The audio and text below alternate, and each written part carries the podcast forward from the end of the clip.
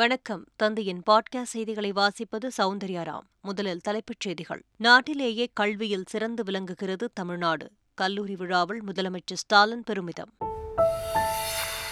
கடல் நீரை குடிநீராக்கும் திட்டத்தை செயல்படுத்த கோரிக்கை. அதிமுக சார்பில் இன்று உண்ணாவிரத போராட்டம்.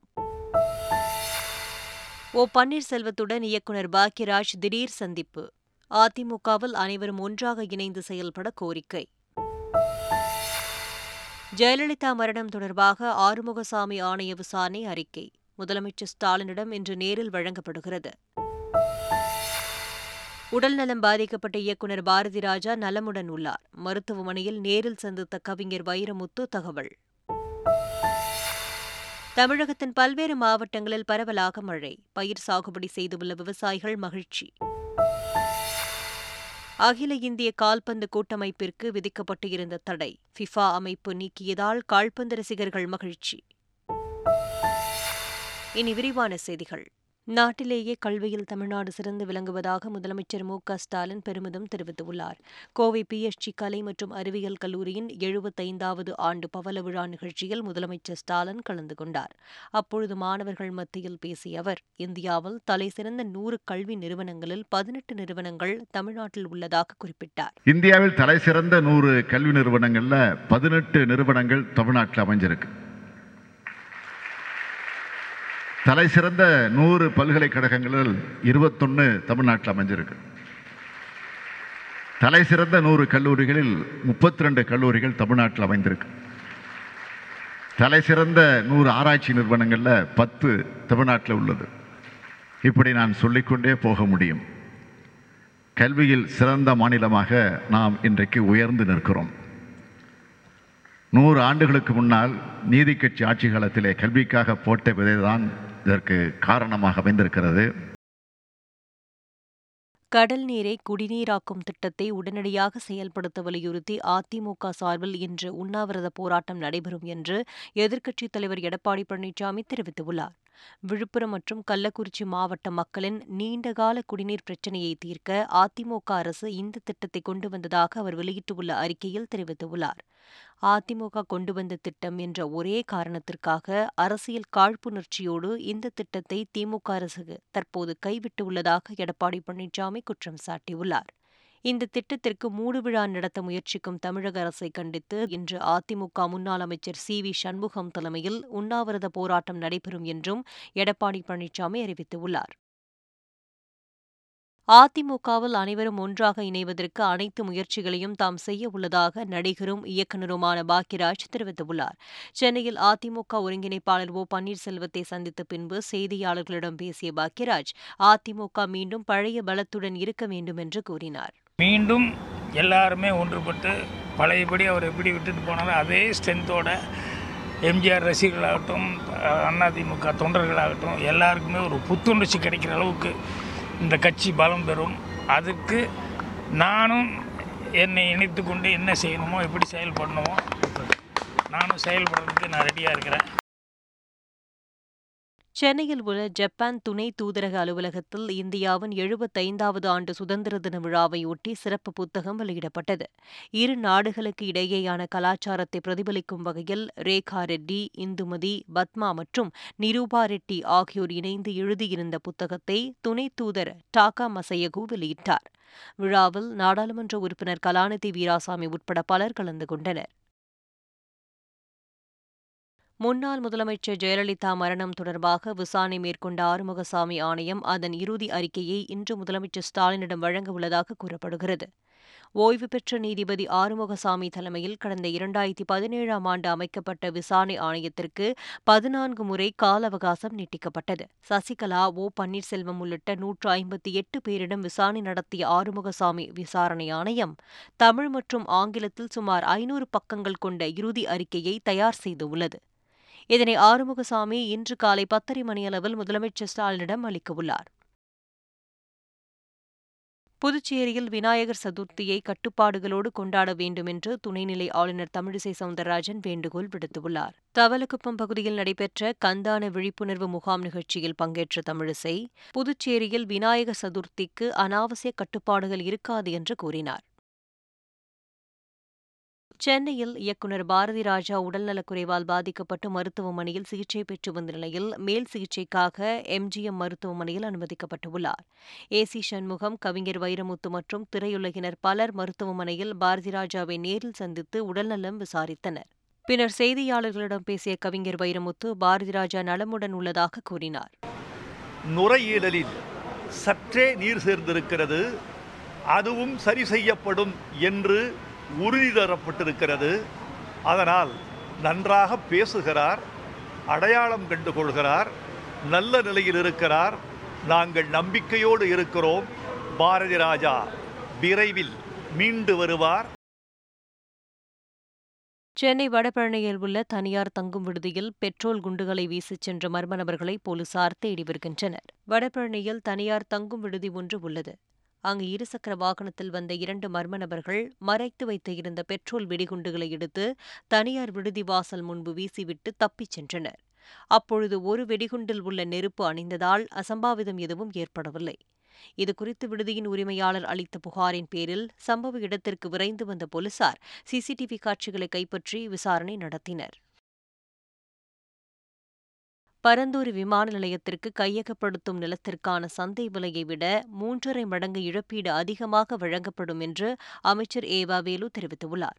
இந்த விவகாரத்தில் அமைச்சர் ஏவா வேலு மக்களுக்கு கிலுகிலுப்பை காட்டுவதாக அதிமுக முன்னாள் அமைச்சர் டி. ஜெயக்குமார் விமர்சித்துள்ளார். நிலங்களை அழித்து உருவாக்கப்படும் பரந்தூர் விமான நிலையம் தேவைதானா என்று தமிழக அரசு சிந்திக்க வேண்டும் என்று நாம் தமிழர் கட்சியின் தலைமை ஒருங்கிணைப்பாளர் சீமான் கேட்டுக் கொண்டார்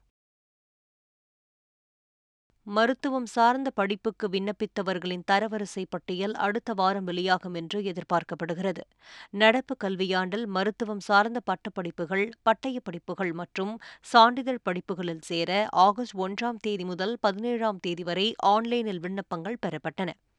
மருத்துவம் சார்ந்த பத்தொன்பது பட்டப்படிப்புகளுக்கு அரசு மருத்துவக் கல்லூரியில் இரண்டாயிரத்து ஐநூற்று முப்பத்து ஆறு இடங்களும் தனியார் சுயநிதி மருத்துவக் கல்லூரிகளில் நான்கு விதமான பட்டப்படிப்புகளுக்கு இருபத்தி இரண்டாயிரம் இடங்களும் உள்ளன. அதில் பதினான்காயிரத்து நூற்று ஐம்பத்தி ஏழு இடங்கள் மாநில ஒதுக்கீட்டில் நிரப்பப்பட உள்ளது மதுரையில் நிதியமைச்சர் பழனிவேல் தியாகராஜன் கார் மீது காலணி வீசப்பட்ட சம்பவத்திற்கு முன்பாக தமிழக பாஜக தலைவர் அண்ணாமலை பேசியதாக கூறப்படும் செல்போன் ஆடியோ வெளியாகி பரபரப்பை ஏற்படுத்தியுள்ளது. இந்த நிலையில் அண்ணாமலை பேசியதாக வெளியான ஆடியோ எடிட்டிங் செய்யப்பட்டது என்றும் ஒரே காரில் இருந்து தான் எப்படி அண்ணாமலையுடன் செல்போனில் பேசியிருக்க முடியும் என்றும் மதுரை மாவட்ட பாஜக நிர்வாகி சுசீந்திரன் கேள்வி எழுப்பியுள்ளார். கள்ளக்குறிச்சி மாணவி ஸ்ரீமதி மரண வழக்கு தொடர்பாக கனியாமூர் பள்ளி நிர்வாகிகள் உள்ளிட்ட ஐந்து பேருக்கு சென்னை உயர்நீதிமன்றம் ஜாமீன் வழங்கியுள்ளது இந்த நிலையில் ஸ்ரீமதியின் மரணத்திற்கு நீதி கிடைக்கும் வரை தாங்கள் ஓயப்போவதில்லை என்று ஸ்ரீமதியின் தாய் செல்வி தெரிவித்துள்ளார். ஜாமீன்ல தான் அவங்க வெளியே வந்திருக்காங்களே தவிர அவர் வந்து குற்றவாளி இல்லை அப்படின்னு சொல்லி வெளியே வர கிடையாது. கண்டிப்பா என்னக்கா இருந்தாலும் அவர்கள் வந்து குற்றவாளின்னு நிரூபிக்கப்படுவார்கள். ரைட்டுங்களா? நாங்கள் வந்து முன் வச்ச கால பின் வைக்க மாட்டோம். இறுதி வரை போராடி அவர்தான் குற்றவாளி என நிரூபிப்பேன் நிரூபிப்பேன் நிரூபிப்பேன். தமிழகத்தின் பல்வேறு மாவட்டங்களில் பரவலாக மழை பெய்தது. கோவை மாவட்டம் சூலூர் சுற்றுவட்டார பகுதிகளில் கனமழை பெய்தது. இதேபோல் புதுக்கோட்டை மாவட்டத்தின் பல்வேறு பகுதிகளில் கனமழை பெய்தது. கடலூர் மாவட்டம் விருத்தாச்சலம் திருப்பூர் மாவட்டம் தாராபுரம் சுற்றுவட்டார பகுதிகளில் பலத்த மழை பெய்தது. செங்கல்பட்டு திண்டுக்கல் மாவட்டம் ஒட்டன்சத்திரம் கும்பகோணம் உள்ளிட்ட பல ஊர்களில் பலத்த மழை பெய்தது. திருச்சி மாவட்டம் முசிறி அருகே காவிரி ஆற்றில் குளிக்கச் சென்ற பள்ளி மாணவர்கள் இரண்டு பேர் நீரில் மூழ்கி உயிரிழந்த சம்பவம் சோகத்தை ஏற்படுத்தி உள்ளது. முசிறி அருகே துக்க நிகழ்வில் கலந்து கொள்ள கோபால் என்பவர் தனது இரு மகன்களுடன் சென்றுள்ளார் இறுதி சடங்குகள் முடிந்த நிலையில் கோபால் தனது மகன்களுடன் காவிரி ஆற்றில் குளிக்கச் சென்றுள்ளார் அப்பொழுது எதிர்பாராத விதமாக அவரது இரண்டு மகன்களும் நீரில் மூழ்கி உயிரிழந்தனர் தகவலறிந்த போலீசார் சம்பவ இடத்திற்கு விரைந்து உடலை கைப்பற்றி பிரேத பரிசோதனைக்காக அரசு மருத்துவமனைக்கு அனுப்பி வைத்து இந்த சம்பவம் தொடர்பாக விசாரணை நடத்தினர். தருமபுரி மாவட்டம் நடுப்பட்டி கிராமத்தில் டிரான்ஸ்பார்மர் வெடித்து எரிந்ததில் இருபதற்கும் மேற்பட்ட வீடுகளில் மின்தடை ஏற்பட்டுள்ளது. மீட்டர் பெட்டி வெடித்ததால் சில வீடுகளில் டிவி மிக்சி ஃபிரிட்ஜ் உள்ளிட்ட மின்சாதன பொருட்கள் தீயில் கருகி சேதமாயின. ராம் என்பவருடைய வீட்டில் இருந்து இருபத்தைந்தாயிரம் ரூபாய் மற்றும் அவரது பாஸ்போர்ட் தீயில் கருகின. பாதிக்கப்பட்டவர்களுக்கு இழப்பீடு வழங்க நடவடிக்கை எடுக்க வேண்டும் என்று கோரிக்கை விடுத்தனர். செங்கல்பட்டு மாவட்டம் மேலக்கோட்டையூர் கோயில் திருவிழாவில் செயின் பறிப்பில் ஈடுபட்ட இளம்பெண்ணை போலீசார் கைது செய்தனர். இதுகுறித்து தாழம்பூர் காவல் நிலையத்தில் பெண்கள் எட்டு பேர் அளித்த புகாரின் பேரில் அமைக்கப்பட்ட தனிப்படை போலீசார் சிசிடிவி காட்சிகள் உதவியுடன் மணிமங்கலத்தைச் சேர்ந்த இருபத்தைந்து வயதான பாண்டீஸ்வரி என்பவரை கைது செய்து அவரிடமிருந்து நாற்பத்தி ஏழு சவரன் நகைகளை மீட்டனர். சென்னை ராஜீவ்காந்தி மருத்துவமனையில் இருசக்கர வாகனங்கள் அடிக்கடி திருடு போவதாக வந்த புகாரின் அடிப்படையில் போலீசார் விசாரணை நடத்தினர். பன்ருட்டியைச் சேர்ந்த கணேசனை கைது செய்து போலீசார் விசாரித்ததில் அந்த நபர் சென்னையின் பல்வேறு இடங்களில் கைவரிசை காட்டியுள்ளது தெரியவந்துள்ளது. ராஜீவ்காந்தி மருத்துவமனை வளாகத்தில் மூன்று இருசக்கர வாகனங்களை திருடியுள்ளது கண்டுபிடிக்கப்பட்டுள்ளது. இதைத் தொடர்ந்து பதிமூன்று இருசக்கர வாகனங்களை மீஞ்சூர் பகுதியில் இருந்து மீட்ட போலீசார் தலைமறைவாக உள்ள கணேசனின் கூட்டாளிகள் இருவரை வலைவீசி தேடி வருகின்றனர். மதுரை மாவட்டம் மேலூர் அருகே அருந்து கிடந்த மின்கம்பியை மிதித்து எட்டு ஆடுகள் பரிதாபமாக உயிரிழந்தன. கள்ளம்பட்டி கிராமத்தில் உள்ள வயல்வெளியில் பூமிநாதன் என்பவர் தனது ஆடுகளை மேய்த்துள்ளார் அப்பொழுது மழை பெய்ததால் ஆடுகளை விட்டுவிட்டு அவர் பாதுகாப்பான இடத்திற்கு சென்றுவிட எட்டு ஆடுகள் வயல்வெளியில் அருந்து கிடந்த மின்கம்பியை மிதித்து உயிரிழந்தன. ருமேனியாவின் புகாரெஸ்ட் நகரில் உள்ள ஸ்னூக்கர் சாம்பியன்ஷிப் போட்டியில் இந்தியா சார்பில் பங்கேற்ற தமிழக வீராங்கனை அனுபமா ராமச்சந்திரன் வெள்ளிப் பதக்கம் வென்று சாதனை படைத்தார். இந்த நிலையில் சென்னை திரும்பிய அனுபமாவிற்கு விமான நிலையத்தில் பெற்றோர் விளையாட்டுச் சங்க நிர்வாகிகள் மற்றும் நண்பர்கள் உற்சாக வரவேற்பு அளித்தனர். ஸ்னூக்கர் விளையாட்டுக்கு அதிக சலுகைகள் இருப்பதால் இளைஞர்கள் அதிக அளவில் பங்கேற்க வேண்டும் என்று அனுபமா கேட்டுக்கொண்டார்.